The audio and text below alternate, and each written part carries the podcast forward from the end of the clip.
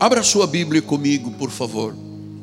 Você que ama a palavra de Deus, você que tem na palavra a verdade insufismável, inerrante, você que tem na Bíblia Sagrada a sua bússola, a bússola da vida.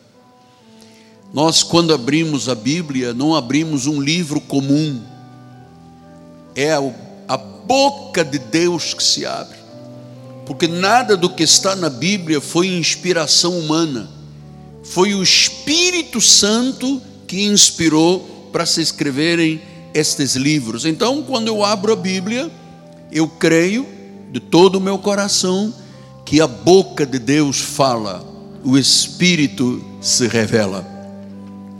A minha Bíblia está em Efésios quatro, vinte e cinco a vinte e sete. Está na página duzentos e trinta e dois, se você usa a Bíblia igual a do apóstolo. Diz assim o apóstolo São Paulo, Efésios quatro, vinte e cinco, disse: por isso, deixando a mentira, fale cada um a verdade com o seu próximo, porque somos membros uns dos outros.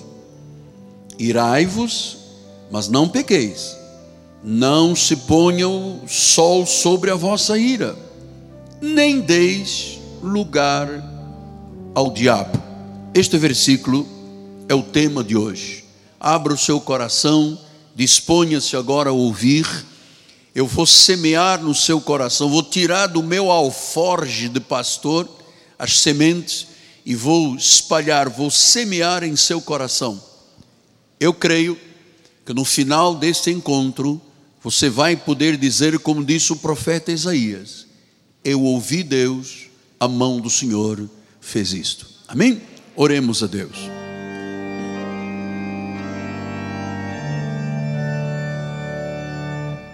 Senhor Jesus Cristo, que honra, que prazer podermos estar na tua casa, no abrigo do Altíssimo, podermos estar à sombra do Onipotente, podermos fazer parte de uma família espiritual, a família de Deus, de podermos crescer na graça e do conhecimento, de podermos ver a imagem de Deus sendo manifestada na nossa vida. Então, Senhor, agora, que no abrir da minha boca, tu concedas a palavra certa, a inspiração certa, porque há aqui, Senhor, centenas e centenas de pessoas, aqui dentro da catedral, na capela, milhares de milhares, pelas mídias sociais, no Rio, no Brasil e no mundo, e é preciso que esta palavra corra, porque ela não está algemada, ela tem certamente profecia, e as profecias da Bíblia serão cumpridas em nome de Jesus Cristo. E a igreja do Senhor diga amém, amém e amém. Muito obrigado, meu bispo amado.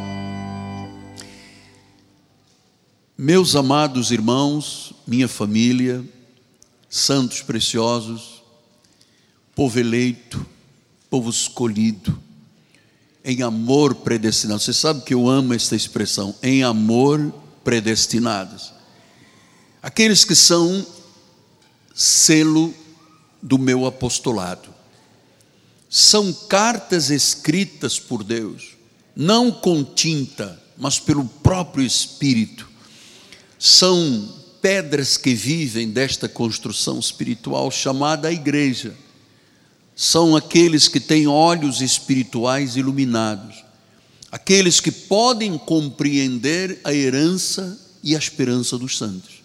Sabe como eu trato você? Com o meu filhinho na fé.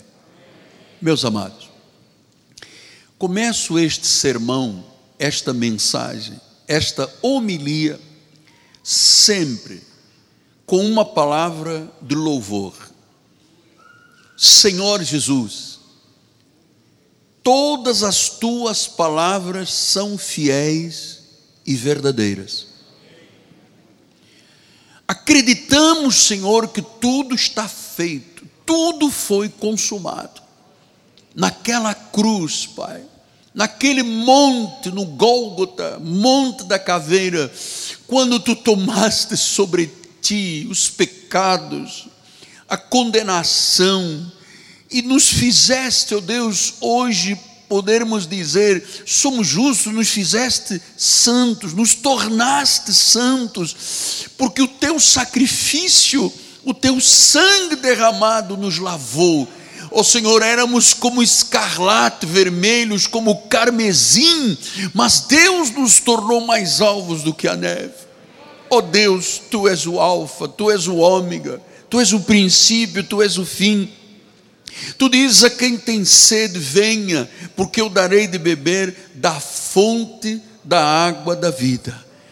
Tu és Deus, nós somos teus filhos, estamos aqui submetidos à tua vontade, porque ela é boa, ela é perfeita e ela é agradável. Que este louvor, Senhor, chegue ao teu coração e possa ser aspirado como incenso suave, em nome de Jesus. Mais uma vez a igreja diga, amém, amém e amém. Meus amados, filhinhos na fé, nós estamos estudando de forma profunda e intensa estas epístolas de Paulo, porque nós entendemos que a igreja de Jesus, de origem gentílica, ela não tem nenhuma, nem poderá ter nenhuma ligação com Moisés.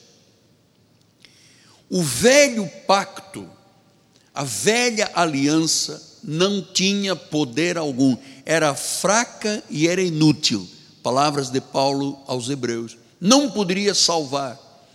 Então, nós não temos parte com Moisés. Tudo que é Moisés, tudo que é velho pacto, foi encerrado, a validade se expirou. Agora nós vivemos de um novo pacto de melhores e superiores promessas.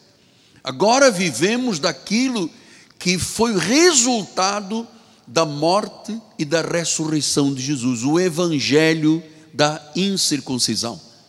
E o apóstolo São Paulo, quando escreveu esta epístola, uma carta escrita por um apóstolo, se chama uma epístola.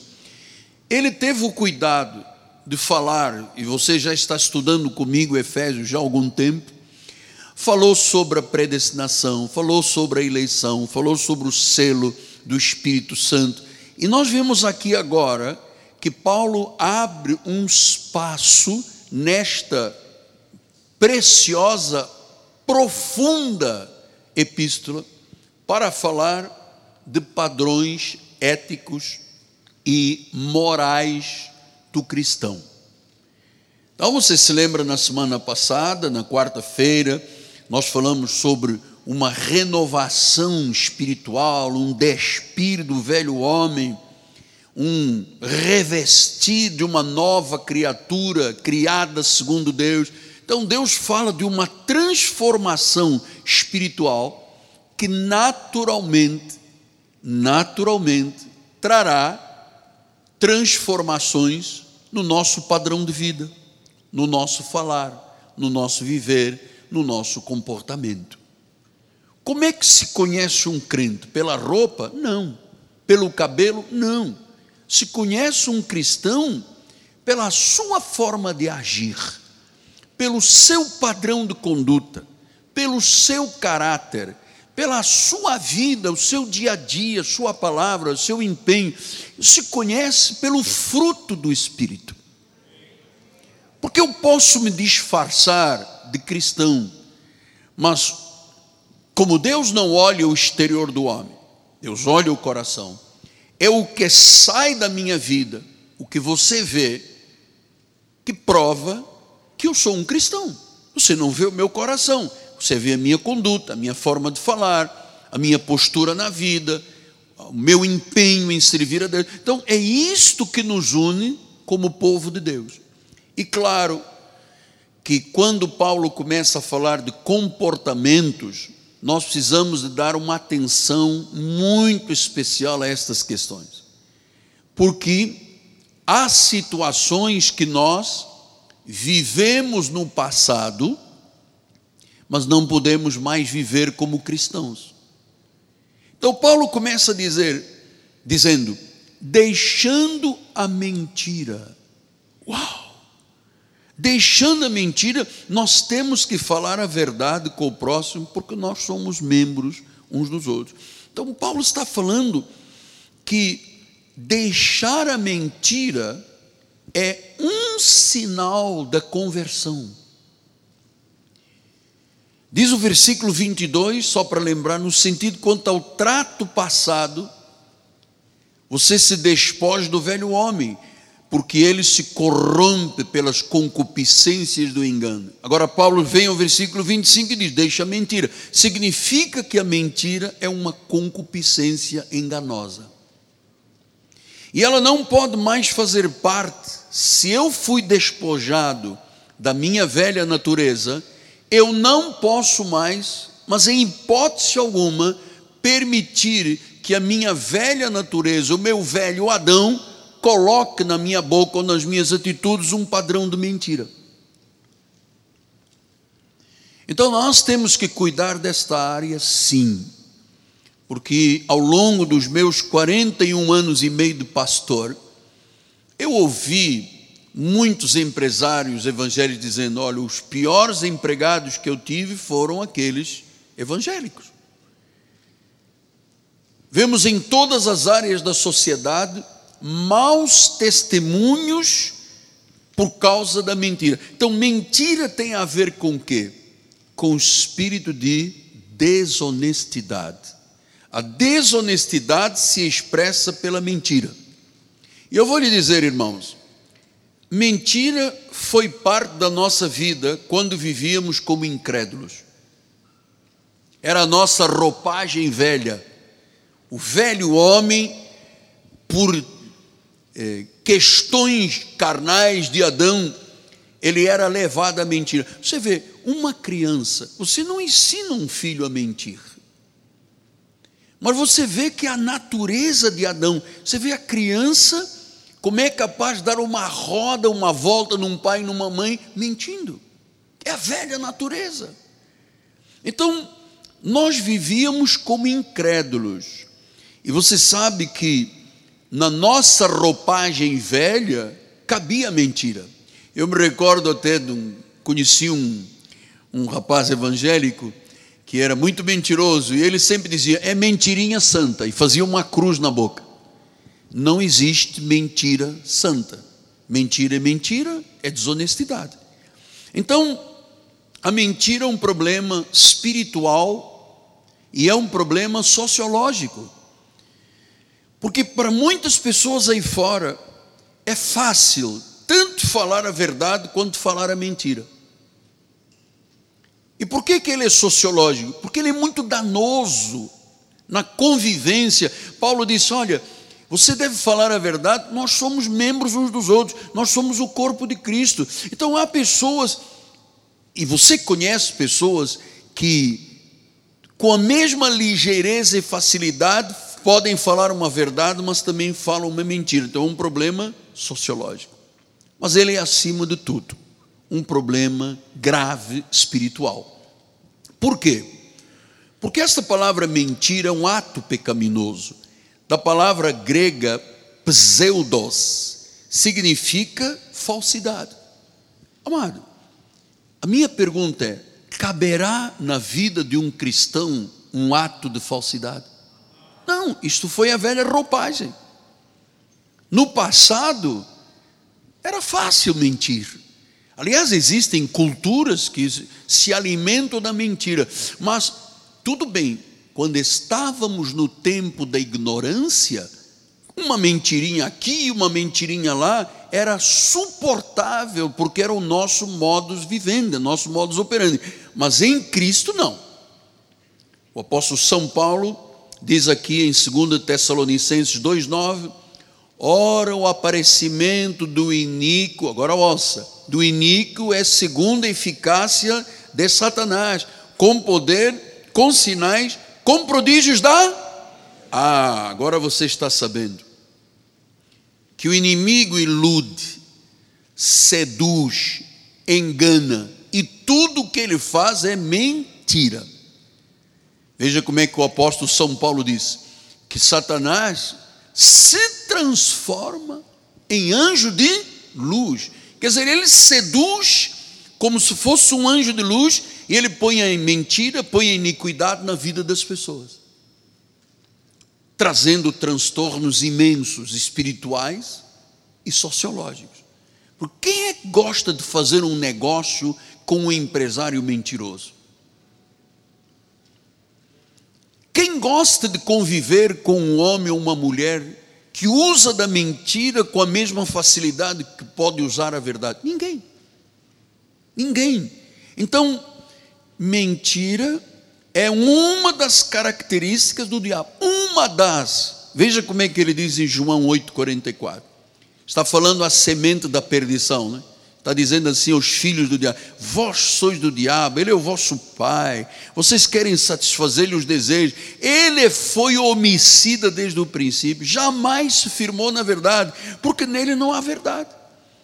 Quando ele profere uma mentira, fala do que lhe é próprio. Por quê? Porque ele é mentiroso e pai da mentira. Então nós estamos aqui diante de um fato, que é possível se mentir com palavras, com atitudes e com conduta. Então é preciso cortar, é preciso romper com esse fio que faz faísca na vida de um cristão quando ele é seduzido em algum momento para mentir. Então precisa de cortar esse fio. Eu tenho uma ilustração que eu pedi ao bispo. Por favor, coloca aqui. Ah, qual é o fio para cortar? E o rapaz da Light diz aqui debaixo: é o preto. Gente, mas tem ali milhares de fios pretos. Qual é o fio para cortar? É interessante isso aqui. Então, existem fios que têm que ser cortados na vida do cristão. Eu estou lhe falando de uma coisa que não é simples, é uma batalha. Amados, toda mentira aprisiona, toda verdade liberta. Quem é a verdade? Nosso Senhor e Salvador Jesus Cristo. Quem é o pai da mentira? O diabo. Então eu preciso dizer, eu tenho esses, essas linhas, esses perfis, esses padrões da minha vida, mas é preciso cortar definitivamente esse fio preto da mentira, da velha roupagem. É preciso cortar. Então, Paulo está dizendo: fale cada um a verdade. Eu sei que isto é um exercício espiritual. Até eu me converter, eu também usava mentira e verdade com a mesma facilidade como qualquer cidadão do mundo. Mas houve uma hora em que eu comecei a entender que sempre que eu me era levado por uma mentira, eu sofria consequências. Sofria consequências. E com a minha conversão, essa roupagem velha foi tirada. Foi tirada. Zacarias, o profeta, diz assim: eis as coisas que deveis fazer. Olha, um profeta menor lá no antigo pacto diz uma coisa que você deve fazer. Ele está trazendo uma palavra linda, motivadora. Ele diz: falai a verdade, cada um com o seu próximo, executai juízo nas vossas portas, segundo a verdade, em favor da paz. Quer dizer que se eu não falar a verdade, eu não terei paz. Porque você mente hoje, e amanhã você tem que mentir baseado na mentira de ontem, você tem que cobrir a mentira de ontem, e depois, depois da manhã. Então a pessoa tem uma sucessão de situações que na realidade vão trazer um desequilíbrio na vida emocional e na vida espiritual. Diz: falai a verdade. Estas coisas nós temos que fazer, falar a verdade. Então, é, por que que Deus está dizendo à igreja que nós temos que falar a verdade? Porque o Senhor abomina o mal, a mentira e a falsidade. Pastor, mas isto é coisa para se trazerem num domingo? Ué, você não sabe o efeito que isto vai trazer a muita gente. Nós estamos ligados com o mundo. Quantas famílias estão sofrendo porque um chefe de família mentiu? Quantas esposas estão arrasadas porque descobriram mentiras no marido e vice-versa? Quantos empresários, quantos empreendedores? Então, quantas situações nós vimos no nosso país acontecerem, bispo? Foi preciso um juiz lá de Curitiba se levantar e criar um pano de guerra com o Brasil e dizer: vamos em cima da mentira, da corrupção. Abriram um projeto chamado Lava Jato, botaram um monte de gente na prisão. Por quê? Porque era um modus operandi da nossa cultura e do nosso país as pessoas mentirem. E quando era inquirido alguém que estava lá no topo, lá no vértice da pirâmide, e perguntavam: mas você sabia disso? Qual era a resposta? Não, eu não sabia de nada. Eu não sabia. Então, você tem que mentir hoje para esconder amanhã, para esconder depois. E dizer não sabia é uma mentira, porque sabia. Então, amados, Provérbios seis, dezesseis a dezenove diz: seis coisas o Senhor aborrece. A minha avó portuguesa dizia assim: Ave Maria. Seis coisas o Senhor aborrece, e a sétima a alma de Deus abomina. Então ele vai começar a descrever: olhos altivos, língua mentirosa. Quer dizer que Deus abomina uma língua mentirosa? Abomina. Por quê? Porque é uma língua usada por Satanás.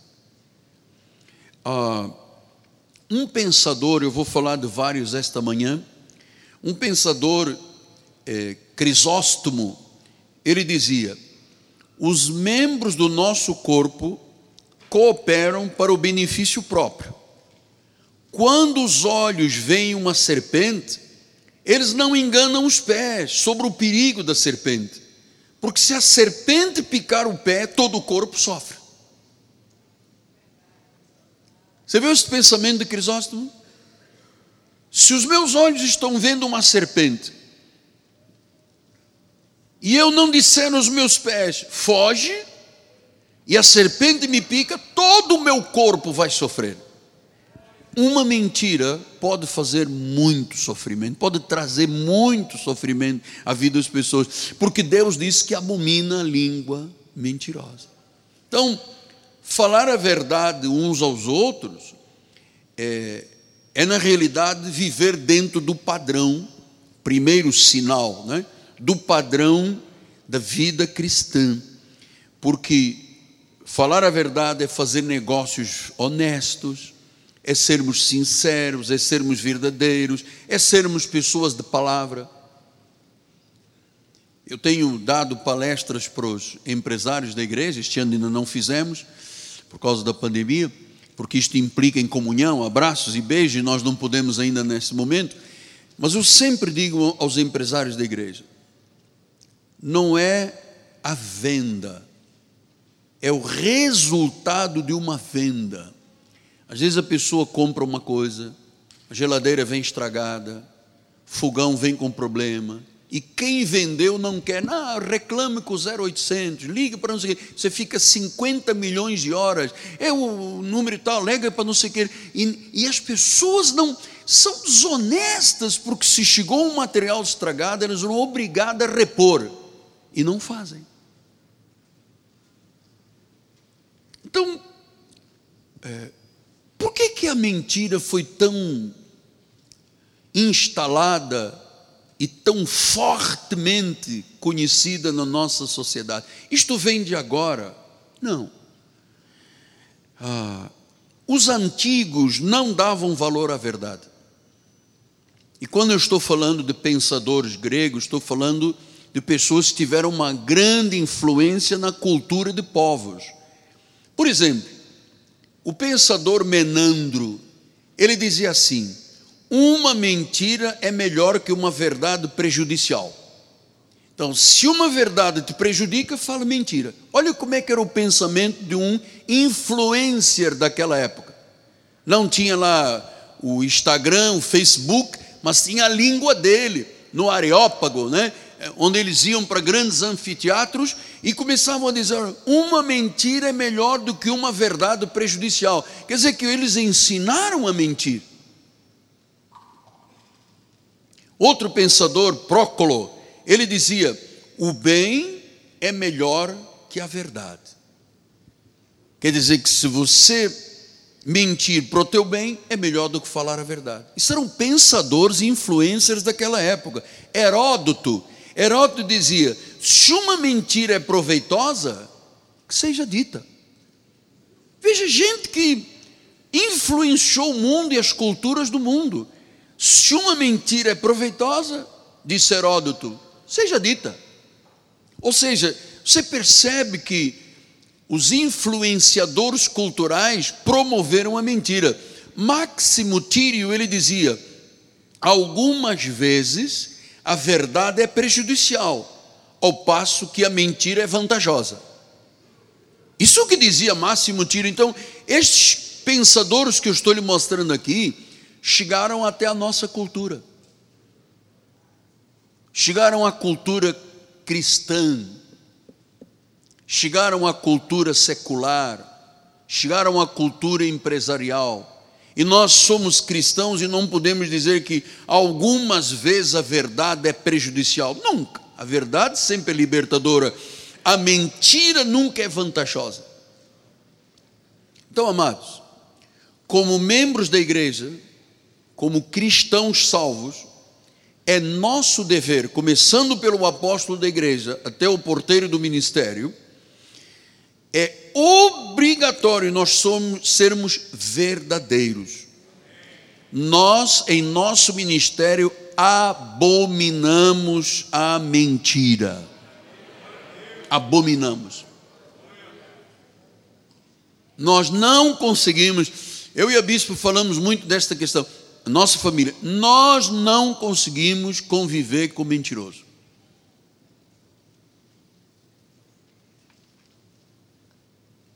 Porque a mentira é uma abominação. Uma abominação significa que é algo que Deus abomina. Agora, ele continua falando sobre comportamentos, padrões de comportamento. E ele vai agora para o versículo vinte e seis e diz: irai-vos, mas não pequeis. Não se ponha o sol sobre a vossa ira. Então, amado, quando eu temo e tremo diante de Deus, eu tenho que absorver todos estes ensinamentos dos padrões de conduta.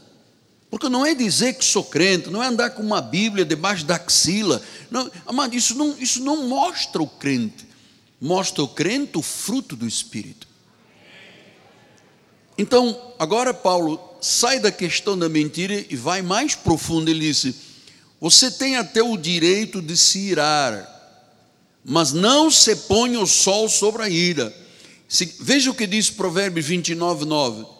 Se o homem sábio discute com o insensato, quer este se encolerize, quer se ria, não haverá fim.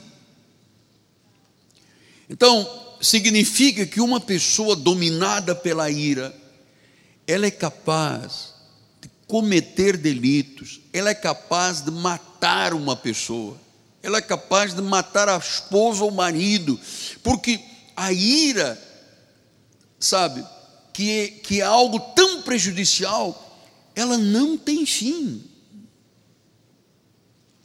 Então, nós temos que admitir que, às vezes, a ira justa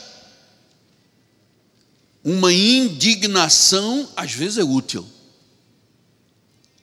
Se você não se indignar com a situação do nosso país, né? Tem um telefone aí tocando e eu tenho que falar primeiro, por favor, desliga aí.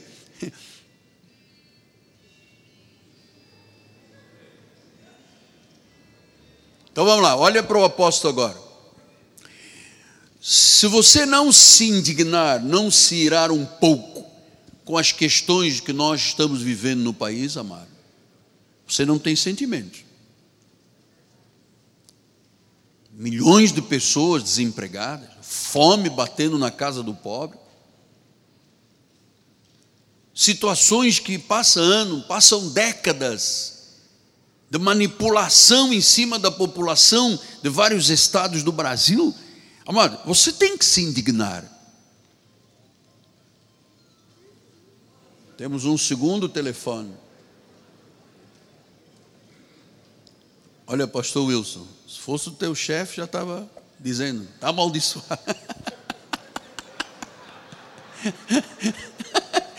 Já ia atirar com o telefone. Vamos lá. Nós temos que ter uma justa indignação, mas não podemos pecar.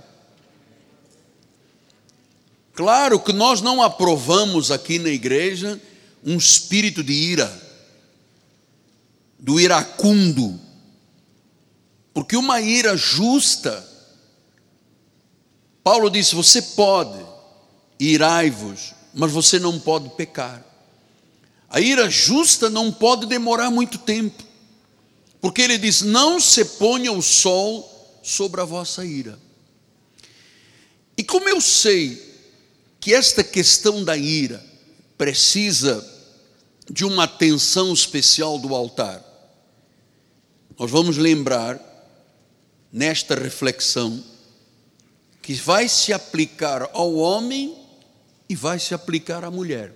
Quando eu ler um versículo que fala da mulher, pense que isto se aplica ao homem também. Então, vamos ver o que disse Provérbios quinze, dezoito. O homem iracundo, você pode, Deus tolera uma indignação, uma, uma ira, mas ela não pode durar muito tempo, não pode o sol se pôr sobre a ira. Porque quem expressa sentimentos com ira, a Bíblia chama de iracundo. E diz que o homem iracundo suscita contendas, mas o longânimo não, ele apazigua. O paciente, o temente apazigua, mas o homem de ira não, ou a mulher de ira. O iracundo suscita o quê? Contendas. Então isto se passa muito na igreja, se passa no bairro, na vila, no prédio. Às vezes você tem um morador de um prédio, lá um prédio, centenas de apartamentos, mas tem lá um indivíduo, uma moça, um senhor, um homem iracundo, tem ira, e se rebela, e se revolta, e agride. Então, esta pessoa diz que o iracundo já é da própria natureza dela suscitar contendas. Está no trabalho, tem contenda. Está em família, tem contenda.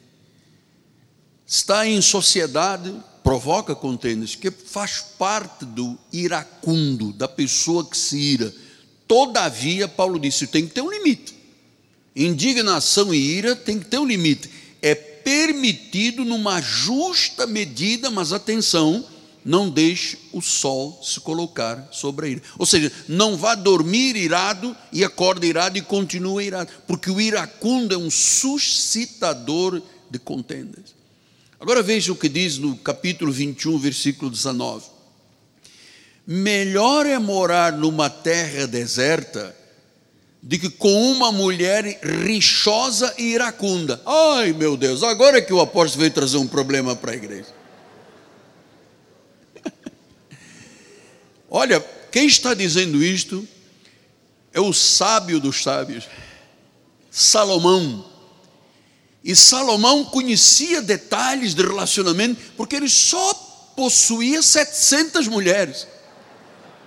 Imagina dar oito cartões de crédito para cada uma. Morreu Salomão com a sua riqueza toda. Mas ele diz: morar numa terra deserta é melhor. Você sabe, deserto é um lugar que não se pode morar. Pior lugar para se morar é no deserto. Não tem água, não tem plantação, não tem agricultura. E, e Salomão diz: é melhor você morar numa terra deserta.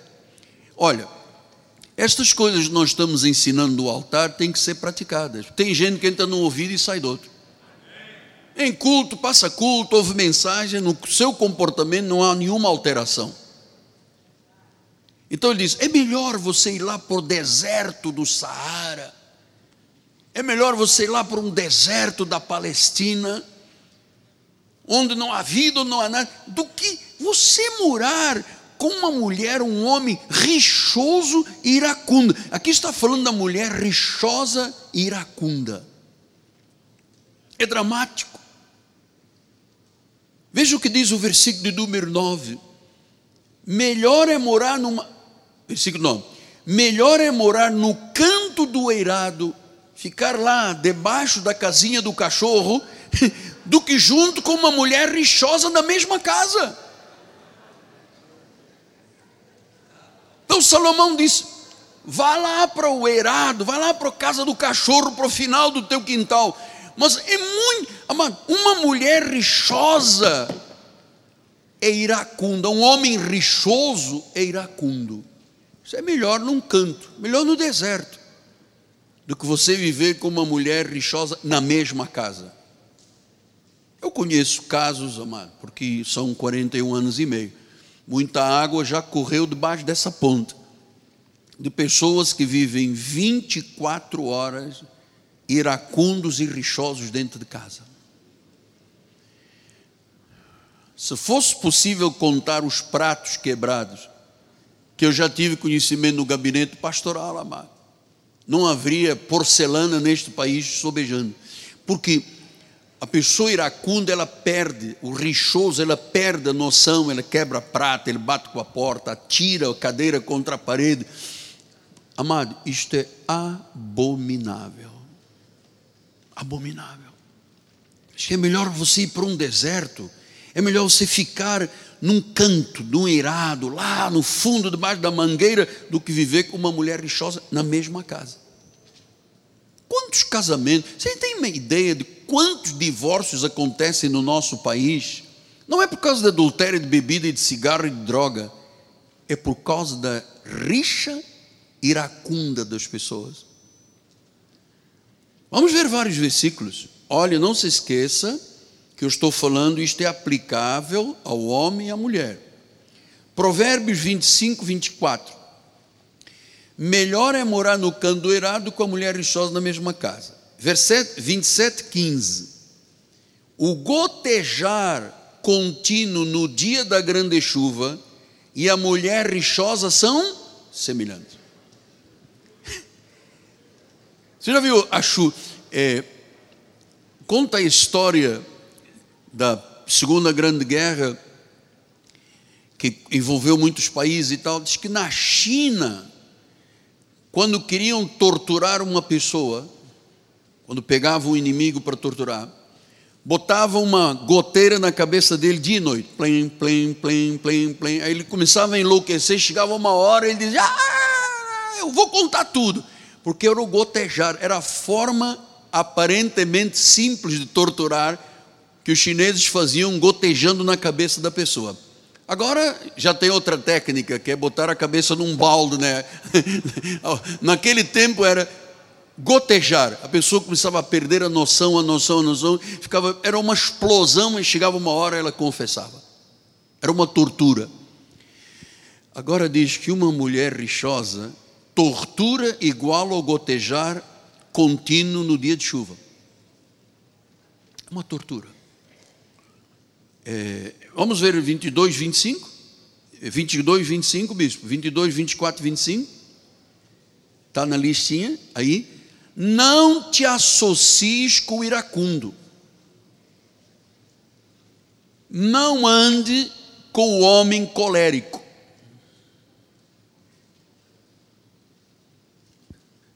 Se você for fazer uma sociedade, olhe o comportamento da pessoa, conheça, porque o iracundo, o colérico, vai destruir a tua relação. Eu já contei aqui uma vez, há muitos anos atrás, eu vinha, devia ser umas três horas da manhã, vinha na Avenida Brasil, e vinha um carro antigo chamado um Del Rey azul, e tinha um fusquinha, e era para sair da lateral, passar na agulha e entrar no centro da Avenida Brasil.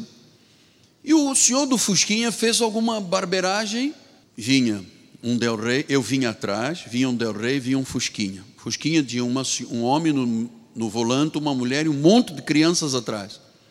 E o fusquinha, na hora de fazer a entrada na agulha, deu um aperto no Del Rey. O Del Rey passou, eu também entrei na agulha para a avenida principal. O Del Rey avançou, deu uma fechada no, no fusquinha, sai, de, e eu atrás deles, hein? Sai de dentro do Del Rey um homem com uma arma, um pistolão quarenta e cinco prateado, parou na frente do carro do fusquinha, com um monte de gente lá dentro, e disparou o tambor inteiro para dentro, pegou o carro e saiu voando. Então diz, o iracundo, o colérico, ele toma decisões na vida destrutivas. Versículo vinte e cinco diz assim, para que não aprendas as suas veredas. Quer dizer que se eu ando perto de uma pessoa rixosa e contenda, eu vou aprender esse comportamento. E quando eu aprendo esse comportamento, o que é que acontece? Eu enlaço a minha vida. Capítulo vinte e nove, versículo vinte e dois diz, o iracundo levanta contendas, e o furioso, você está percebendo? O furioso multiplica as transgressões. Então, todos os dias, nas mídias sociais, você abre lá e diz, ex-marido matou a ex-esposa porque não concordava que a ex-esposa tivesse um novo marido. Vem o vizinho que brigou no quintal, o vizinho deu um tiro e matou a vizinha. Marido mata a esposa, família mata... Amado, isso tudo é fruto de contendas e da fúria de um iracundo que vai multiplicando as transgressões. Então, nós estamos falando disso porque eu tenho que fazer esta reflexão com a igreja ah, e dizer-lhe o seguinte, uma alma iracunda, ela tem cura. A vida de um rixoso tem cura. O Espírito Santo vai transformar numa vida santa, calma, mansa, tranquila. Tem cura. Agora, pastor, mas por que a Bíblia fala tanto em rixosa? Essa palavra não é comum no nosso dicionário português, na nossa cultura. Quem é o rixoso? O rixoso ou a rixosa é a pessoa que promove contendas. É o briguento. É o que causa desavenças. É o que anda sempre de mau humor. É um crônico mau humor. É aquela pessoa que explode por qualquer coisa. É aquela pessoa que descarrega tensões e frustrações do seu passado ou da sua vida em cima de outras pessoas. É aquela pessoa que não tem mansidão. É aquela pessoa que gosta de comprar uma briga. É aquela pessoa que é intragável, é insuportável. É aquela pessoa que não traz nenhuma alegria à sua casa nem ao seu lar. Olha, quando você se encontra perante um iracundo ou um rixoso, você diz, bom dia, e ele te responde, mas o que é que há de bom nesse dia? Porque ele é rixoso, porque é iracundo, porque compra a briga, porque quer, porque quer, sabe? Nós precisamos de entender que o rixoso ou a rixosa destrói o casamento. Uma mãe rixosa leva os filhos à ira, porque ela sabuta, ou sabota, perdão, sabota a harmonia do seu lar. Ela nunca cede, ele nunca está errado. E você sabe que ninguém quer ficar perto de uma pessoa iracunda e rixosa, ninguém. Porque ela sabe que ele multiplica as transgressões. O iracundo, reixoso, é aquela pessoa que não é afetuosa. Isto é grave, porque eu conheço casos que levaram outras pessoas à loucura e ao óbito por causa da ira. E nós temos que ter cuidado com isso, amado, porque a pessoa diz, não, mas é minha velha natureza, porque pisou no meu calo. Na vida do cristão não há calo. Eu posso me irar, mas tem um tempo. Eu não posso fazer da ira um fato da minha vida normal. Então, é, você sabe, eu, eu digo isto com muita tristeza, mas eu tenho conhecimento de dois pastores nos Estados Unidos e dois aqui no Brasil que suicidaram, se suicidaram por causa de uma mulher iracunda e rixosa. Um pastor nos Estados Unidos, amado, era tanta guerra com a esposa dele, não tinha chamado, o chamado era dele, era tanta pressão, anos e anos e anos, que um dia ele foi no púlpito, na frente da congregação, e deu um tiro na cabeça. Olha o que que faz as consequências de uma vida rixosa e iracunda. Nós temos que entender isto de forma clara e objetiva, porque em Provérbios doze, quatro, diz assim: a mulher virtuosa é a coroa do seu marido, mas a que procede vergonhosamente, a iracunda e a rixosa, é a podridão dos ossos. Uau! Apóstolo, o senhor acabou com a minha vida. Quando você tem uma mulher virtuosa ou um homem virtuoso, são coroa. Tanto o homem é coroa para a mulher, quanto a mulher é coroa para o homem. Mas se você tem um homem rixoso, iracundo, uma mulher rixosa, iracunda, que Salomão disse, é melhor ir para o deserto do que viver dentro de casa com essa mulher ou com esse homem. Diz que quem procede vergonhosamente, significa que há atitudes que não podem ter espaço na nossa vida. Não podem. É porque nós ouvimos falar de muita violência doméstica. Normalmente é marido que bate na esposa, é pai que bate nos filhos, violência doméstica.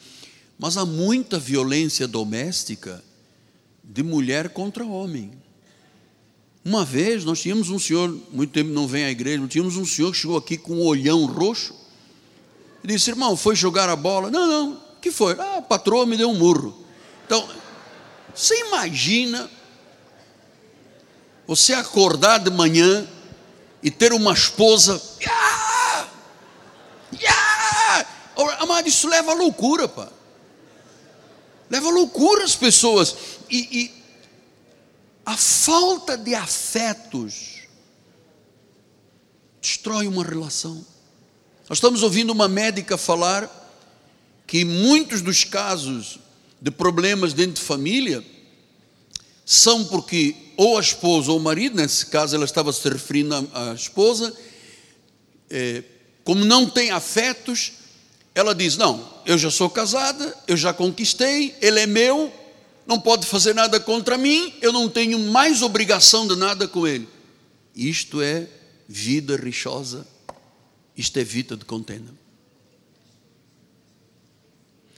Vamos falar outra vez, a bispa está lembrando, já falei aqui domingo passado. Você se lembra nas mídias sociais um pastor que foi fazer um programa com a esposa e a esposa não acertou direito o telefone, ele chamou ela ao vivo, sua imbecil, e lhe deu um tapa.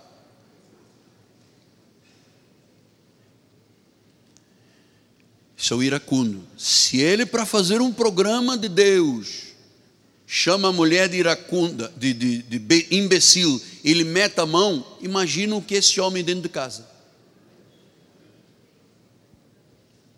Agora, quando você tem, vamos voltar lá ao doze, quatro, a mulher virtuosa é a coroa do marido.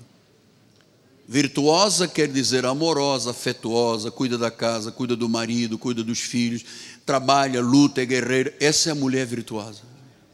Agora, a rixosa, Salomão disse, vá viver no eirado, mudo, pega a sua trouxa, suas biquatas e vá dormir com o cachorro, mas não durma com essa mulher, amado. E se Salomão disse isto, ele sabia por que que estava dizendo isso. Agora, o drama é que há pessoas que são assim anos, anos. Eu sou assim, quem quiser me aceita, quem não quiser não me aceita, mudo de casa. Amado, isso não pode fazer parte da vida cristã, não pode. Deus nos chamou para mansidão, para tranquilidade. Deus não nos chamou para ira, amado. Não nos chamou para ira. É, como eu estou falando aqui para nosso auditório, e só temos o mundo inteiro do outro lado, eu vou explicar. Nós temos nos estacionamentos, temos muitos parques de estacionamento, são centenas e centenas de carros. Então nós temos um bispo que comanda tudo, com os seus auxiliares. Você não sabe o que que esse homem já sofreu aqui na igreja? Que o irmãozinho chega e diz assim, eu vou parar o carro aqui. Aí chega o bispo, né, um homem tranquilo, graça e paz, amado, não pode aqui, porque aqui é para as pessoas visitantes, aqui é pessoa incapaz, que anda de cadeira de rodas, tem que ter um espaço de honra nesta igreja, não pode.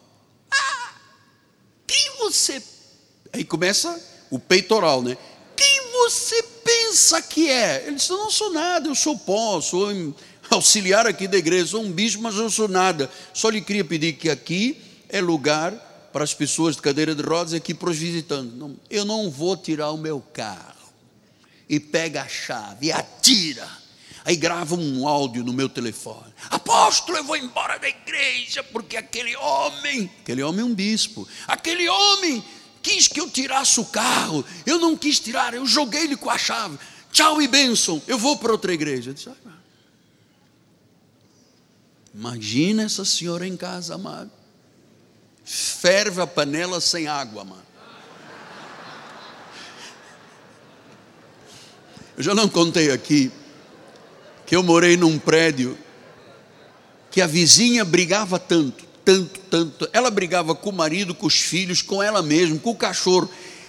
Os gritos dela, eu, nós ouvíamos, vocês se lembram? Os gritos dela eram tão grandes que o, a cachorra da casa gritava igual a, a senhora.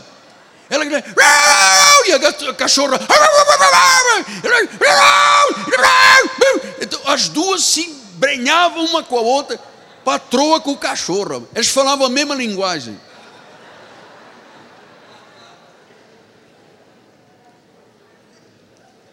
Não dá.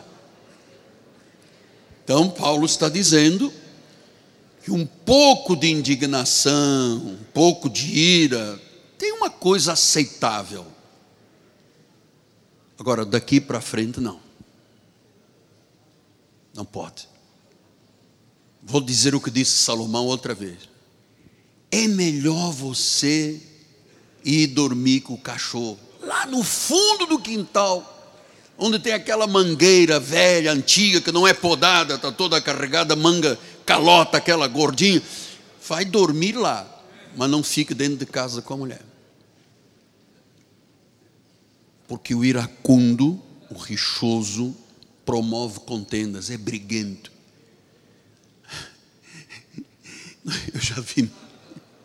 Amado, você não tem ideia do que eu já vi aqui na obra de Deus. Um dia entrou aqui um senhor que veio para matar a filha de um dos nossos bispos, que queria namorar com a menina, a menina não queria namorar. Ele foi no B R T, ele foi no, no ônibus, ele foi atrás da garota por todo lado, vou matar, vou matar, matar, até que um dia ele entrou aqui, para matar a filha de um bispo, porque a menina não queria namorar com esse indivíduo, e na hora tínhamos aí um senhor de segurança, e foi em cima do rapaz, o cara vinha para matar, a fi... não era uma menina, não, não era, não, não era por ser filha de um bispo, era uma serva do senhor. Então, o segurança deu-lhe um mata-leão e tal, foi-lhe uma coisa. Você não imagina o que se levantou de gente contra o ministério em favor do matador. Bispo, muita gente. Tínhamos aqui um senhor muito forte, muito grande, parecia um armário. Ele, porque eu, eu, eu, porque a igreja não presta. A igreja não presta. Isso é das poucas que presta mesmo, amado. Porque tememos muito a Deus. Então, quer dizer que vocês preferiam que ele tivesse matado a filha do bispo, que podia ser outra menina da igreja, do que levar uns tapas aí, amado. Oh, tivemos aqui muitos problemas. Aí veio um pastor para defender esse senhor. Aí os outros se levantaram contra esse pastor. Pois eu chamei esse armário e disse: tem que pedir perdão a esse pastor, porque ele é mais velho que você. Não peço perdão a ninguém. Então nós estamos falando de um comportamento espiritual, amado. E ele disse: um pouco de indignação é aceitável, um pouco de ira é aceitável. Agora, não deixe o sol pôr sobre a ira. Isso quer dizer o quê? Quando a ira chegar ao nosso coração, nós temos que abafar, não permitir que ela perdure para o dia seguinte, para dois dias, três dias, um mês. Tem pessoas morando na mesma casa, ficam um mês sem se falar. Já não dá mais condições. O marido senta para tomar o café da manhã, olha para a esposa e diz: ei, ei. Ah. A mulher diz: cafezinho, faça você. Ah, hum, hum, hum, hum, hum. Você quer copo d'água? Levante-se, ponha-se em cima das suas pernas. Você tem perna, vá na geladeira e pegue.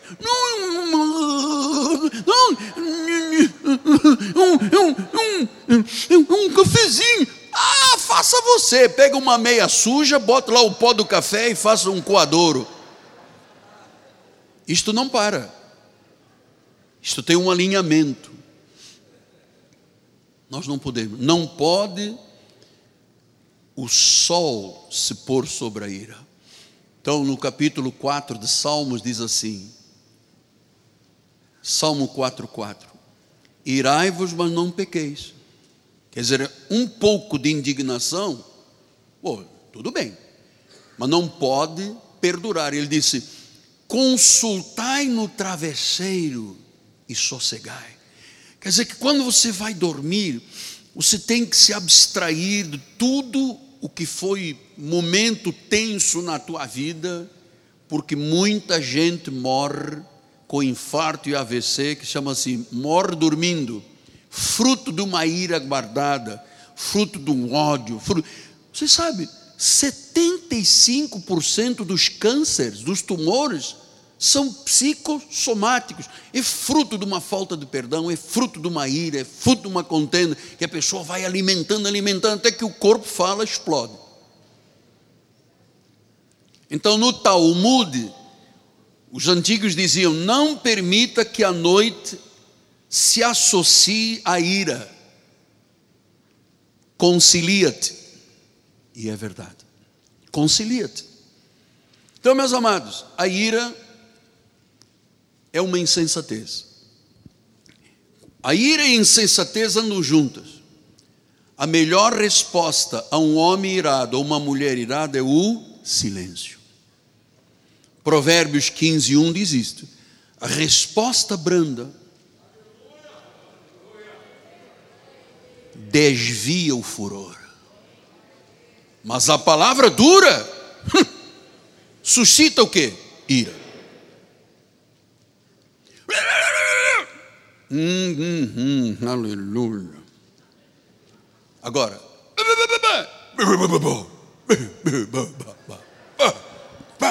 mata leão, ah, bota a língua de fora, chama o UPA. Não pode. Deus nos livre. Uma resposta branda desvia o furor. Sabe que eu tenho um costume, quando eu estou no trânsito e faço alguma coisa que não era, não era o correto, alguma coisa, sei lá, eu faço, eu olho lá para a pessoa, tiro a mão de fora, levanto, faço assim. Às vezes a pessoa vem do lado, e eu, em nome de Jesus, em nome, Ave Maria cheia de graça. bendita sois vós entre... Por favor, me perdoe. Porque eu sei, amado, que o iracundo aumenta a sua ira quando é provocado. Efésios quatro, vinte e sete diz: nem deis lugar ao diabo. Então agora nós caminhamos para os últimos minutos. Você sabe quando Paulo diz não deis lugar ao diabo? Ele ainda está falando do espírito da ira. Portanto, dar lugar à ira é dar oportunidade ao diabo para que ele semeie discórdia e destrua a unidade. Não é verdade? É isso. Quer dizer que se eu deixar a ira se colocar sobre o sol, eu estou dando o quê? Lugar ao diabo. Eu estou dando oportunidade que o inimigo semeie discórdia, destrua a unidade. Amados, Deus só age na unidade. Ele diz: como é bom e agradável que os irmãos vivam em união. É como o óleo que desce da ba... Então quer dizer que o Espírito Santo só opera onde há unidade, onde há comunhão. Não tem esse negócio de que a mulher dorme na cama e o marido vai dormir no tapete, porque a ira, porque, porque eu sou rixoso. Olha, eu conheço gente, amado, sai de baixo. Algumas pessoas já convivem aqui conosco há muitos anos. Volta assim, volta não, dia sim, dia sim, dia sim, dia não. Tem uma demonstração de ira, de rixa. Enfrenta mesmo, e bate o pé, e puxa o peito, e ameaça. E depois chega no dia de ceia, aleluia, aleluia, Jesus ama, Jesus ama. Aí Jesus do trono diz: o quê? Se você não se reconciliar com a sua esposa, eu vou cortar as tuas orações. Senhor, só foi um tapa. Lembra de uma família lá de Portugal? Estava falando com um empresário, uma pessoa muito bem sucedida, dono de uma fábrica de vinho e tal. E ele estava contando que naquela terra, naquela cidadezinha, era habitual o homem dar uns tapas na mulher e tal. Mas até que houve, apareceu um senhor lá que deu com um cinto na mulher. E esse senhor estava dizendo: olha, cinto não, uns tapas tudo bem, uma chapada, como se diz em Portugal. Quer dizer, ele aprovava que uma chapadinha, duas, três, quatro, meia dúzia, trezentas mil, não tem problema. Agora, cinto não, pelo amor de Deus. Então, amado, não deis lugar ao diabo é muito interessante, porque muitos pecados grosseiros, muitos homicídios, muita violência, muitos atos maliciosos vêm de uma ira descontrolada. Porque o enfurecido perde a razão, diz coisas na fúria que não diria normalmente, faz coisas que não faria normalmente. É assim que muitas pessoas se tornam instrumentos nas mãos do diabo. Às vezes as pessoas dizem assim: ah, porque o diabo fez, o diabo aconteceu. Mas quando eu estou o, movido pela ira, pela rixa, eu estou dando lugar ao diabo, eu sou o agente dele. Então, é, nós precisamos, como instrumentos de Deus nas mãos do Senhor, nós precisamos de entender quanta perturbação e miséria há dentro de um lar quando o pai, o marido, não controla o seu temperamento. Quanta miséria num lar onde a esposa é rixosa, quanta miséria, porque a ira arrasta muitos venenos, como o ódio, como o ressentimento. Conservar a ira, amados, é dar lugar ao príncipe das trevas. A ira é imitar Satanás. Vamos voltar lá em, em João oito, quarenta e quatro, bispo, diz que ele fala mentira, fala do que é próprio, porque ele é mentiroso, ele é o pai da mentira. Quer dizer que se eu minto, eu imito o diabo. Se eu me iro e sou rixoso e iracundo, eu imito o diabo. Paulo disse em Romanos treze, catorze, revesti-vos do Senhor Jesus e nada, zero, nada, disponhais para a carne no tocante às suas concupiscências. Está bem, apóstolo, então me, me diga uma coisa, eu tenho o, o, o meu sangue, eu venho de uma família sanguínea, a minha vovó, meu avô, meu pai, minha mãe, ouça. Toda alma em amargura tem cura. E o rixoso é um amargurado.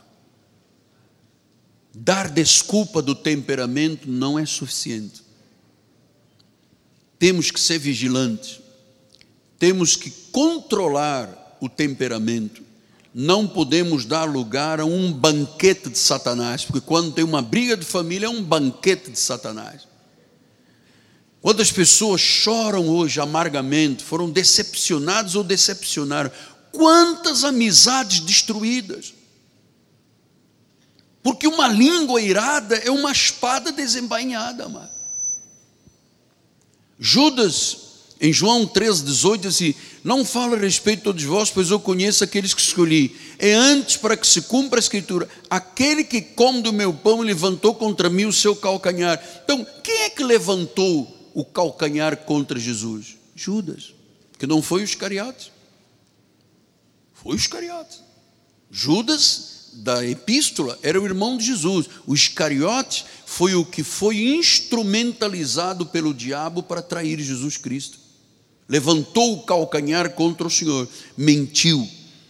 Então quantas pessoas, ah, que você, agora estou falando já nos minutos finais, quantas pessoas você considerou leais, amigas, e de repente, por causa de uma situação de ira, de rixa, você perde uma amizade, você desfaz uma família, você acaba com uma empresa, mano. Jeremias dezessete, cinco diz, assim diz o Senhor, maldito o homem que confia no homem, faz da carne mortal o seu braço e aparta o seu coração do Senhor. Então, nós temos que confiar uns nos outros, mas quando o profeta Jeremias diz, maldito o homem que confia no homem, maldita é a pessoa que confia na sua carne, amado. Porque todas as pessoas, em algum momento, poderão ter uma oportunidade para mentir, amado. E você tem que escolher entre a verdade e a mentira. Nós temos muitas situações no nosso país que poderia nos deixar aí irados, fazendo passeata, quebrando tudo, dando tiro nas pessoas. Amado, mas nós somos povo de Deus. Nós somos povo de Deus. E nós temos que ter esse cuidado. A carne mortal não pode dominar um homem de Deus, uma mulher de Deus. Então, versículo vinte e oito de Isaías um diz assim, ai da soberba, coroa dos bêbados, de Efraim, da flor caduca da sua gloriosa formosura, que está sobre a parte alta do fertilíssimo val dos vencidos do vinho. Então, agora ele está dizendo soberba e vinho, hein? Soberba e uma pessoa se embriagar. Tudo isto são atos condenados por Deus. Então é tempo de tomarmos muito cuidado. Eu, como pastor, eu tenho que ter muito cuidado. Você sabe que é uma das minhas lutas, há muitos anos, quando, eu, quando o Senhor realmente me converteu, quando eu entendi que eu era um novo homem, muitas vezes eu fui tentado em mentir. E eu punha numa balança imediatamente, se eu mentir hoje, vou ter que mentir amanhã, vou ter que mentir depois, isso é um problema sociológico, aí com Deus vai ser pior, não, então... eu falo a verdade. Eu fui despido dessa velha natureza, amado. Eu, como pastor, tenho que ser leal, tenho que ser verdadeiro, tenho que ser manso, tenho que ser tranquilo. Tenho que ser um modelo do rebanho, é isso que Pedro disse. Agora veja como é que disse em primeira Pedro cinco, seis. Humilhai-vos, quer dizer humildade. Amado, por favor, não deixe esta palavra entrar num ouvido e sair do outro. Porque eu conheço pessoas que ouvem uma, duas, dez, vinte mensagens, nada muda. Não é para ela, é para a vizinha, é para todos nós. Eu estou aqui pregando para mim. Diz, humilhai-vos, seja humilde, sob a mão poderosa de Deus, para que Ele Se eu for humilde, o que no tempo oportuno ele vai fazer o que? Vai me exaltar. No tempo oportuno de Deus, o humilde sempre é exaltado, sempre. Então o caminho do mundo está cheio de vidas amarguradas, sem estas convenções de respeito, de honestidade. Por isso o homem não tem descanso. O homem não tem descanso enquanto verdadeiramente o Espírito não opera na vida desta pessoa. E por favor, não, eu não concordo com esta pessoa dizer assim: ah, eu te perdoo, diz assim, mas eu não quero comunhão contigo. Você vai dormir debaixo da mangueira e eu vou dormir debaixo do eirado. Não existe isso aqui. Você perdoou e não quer ver, nem quero ver a pessoa pintada de cor-de-rosa e de diamante. Não, isso não existe na obra de Deus. Perdão é perdão e ponto. Perdão é saber conviver com uma situação sem te ferir. Então, eu creio, amado, que as melhores coisas da nossa vida estão por vir agora. Eu creio. Eu creio, o Senhor tem me dito: Miguel, nesses dias, finais de ano, eu vou fazer coisas maravilhosas, mas eu tenho que estar dentro do padrão de Deus. Dentro do padrão de Deus.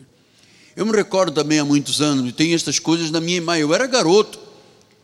É, uma senhora tinha se separado, lá em Angola, tinha se separado do marido, vivia numa casa ao lado da nossa, num primeiro andar. Para uma moto, sai um homem desembestado, correndo, subiu as escadas, começou a se ouvir um monte de gritos, ele sai voado, pega a moto e foge. Passado um pouco, vem a senhora. O cara tinha dado com um punhal, tinha dado umas vinte facadas no rosto, no peito, para matar a esposa. Iracundo, rixoso, é dramático. Então eu entendo que Deus está falando ao pastor da igreja, está falando a cada um de nós, sem exceção, que nem mentira, nem a ira, nem a vida rixosa, nem dar lugar ao diabo, nada disso pode ocupar espaço na nossa vida. Você não sabe, amado, como é difícil se organizar alguma coisa na obra de Deus, porque tem sempre uma voz que se levanta: não concordo, não aceito, e faz, esperneia, porque é, é a velha natureza, é um banquete para o diabo. Uma pessoa que briga dentro da igreja é um banquete para o diabo. Uma esposa e um marido que brigam constante é um banquete. O diabo deve rir, bater palma. É assim que ri o diabo? Não sei, eu não conheço ele. Nunca tive comunhão com ele, não tenho parte com ele. Mas eu imagino no mundo espiritual, demônios e diabo, todo mundo dizendo: olha aí, aquele homem ali diz que é crente, hein? Aquela mulher diz que é salva. Então nós queríamos terminar agora Salmo cento e sete, treze a dezesseis.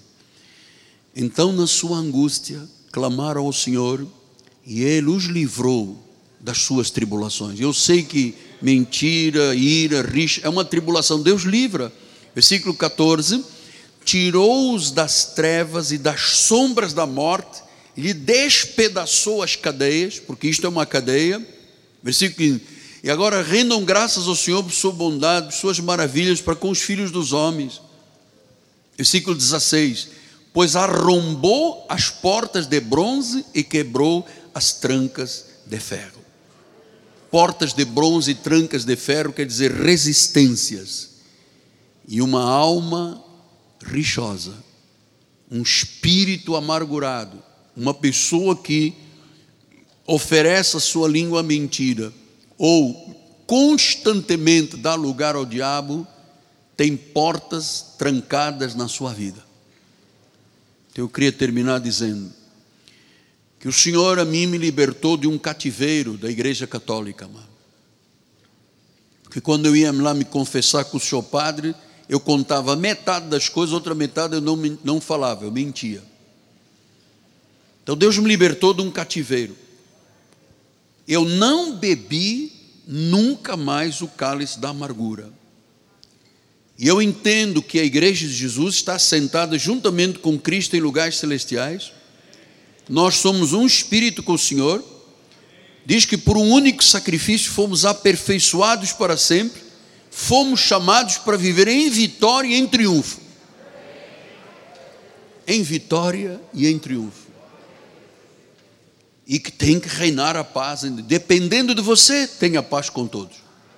Então, amados, dependendo de cada um de nós, tenhamos paz com todos. Para a glória do Senhor. Amém, amém e amém.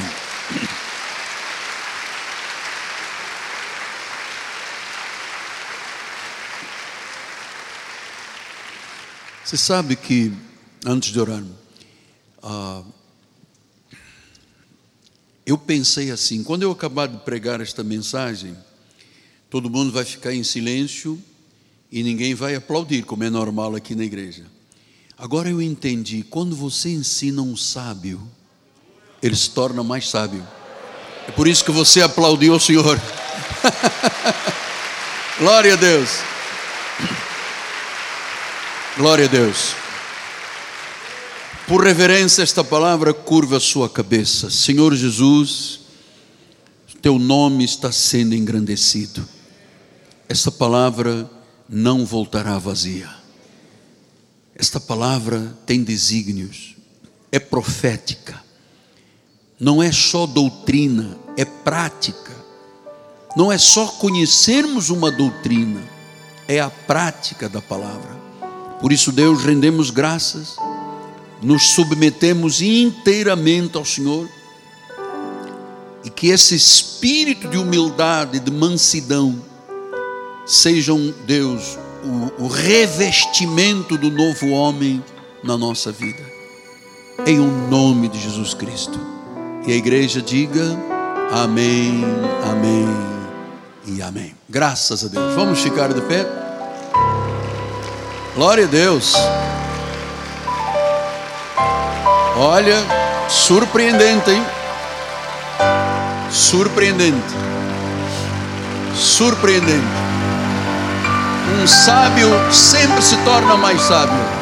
Sempre. Um sábio sempre se torna mais sábio. A bispa vai dar a bênção final. São dez para o meio-dia. Quem precisar de voltar à sua casa, esteja em paz. Quem puder ficar mais um minuto, nós vamos cantar um corinho. Bispa, por favor. Glórias a Jesus. Levante suas mãos para os céus em gratidão. Obrigada, Senhor, por este domingo, Senhor, de aprendizado, Pai. Nós sairemos daqui para jamais dar lugar ao diabo, Senhor. Porque nós sabemos em quem temos crido, Senhor. Sabemos que a Tua verdade nos liberta todos os dias, Pai.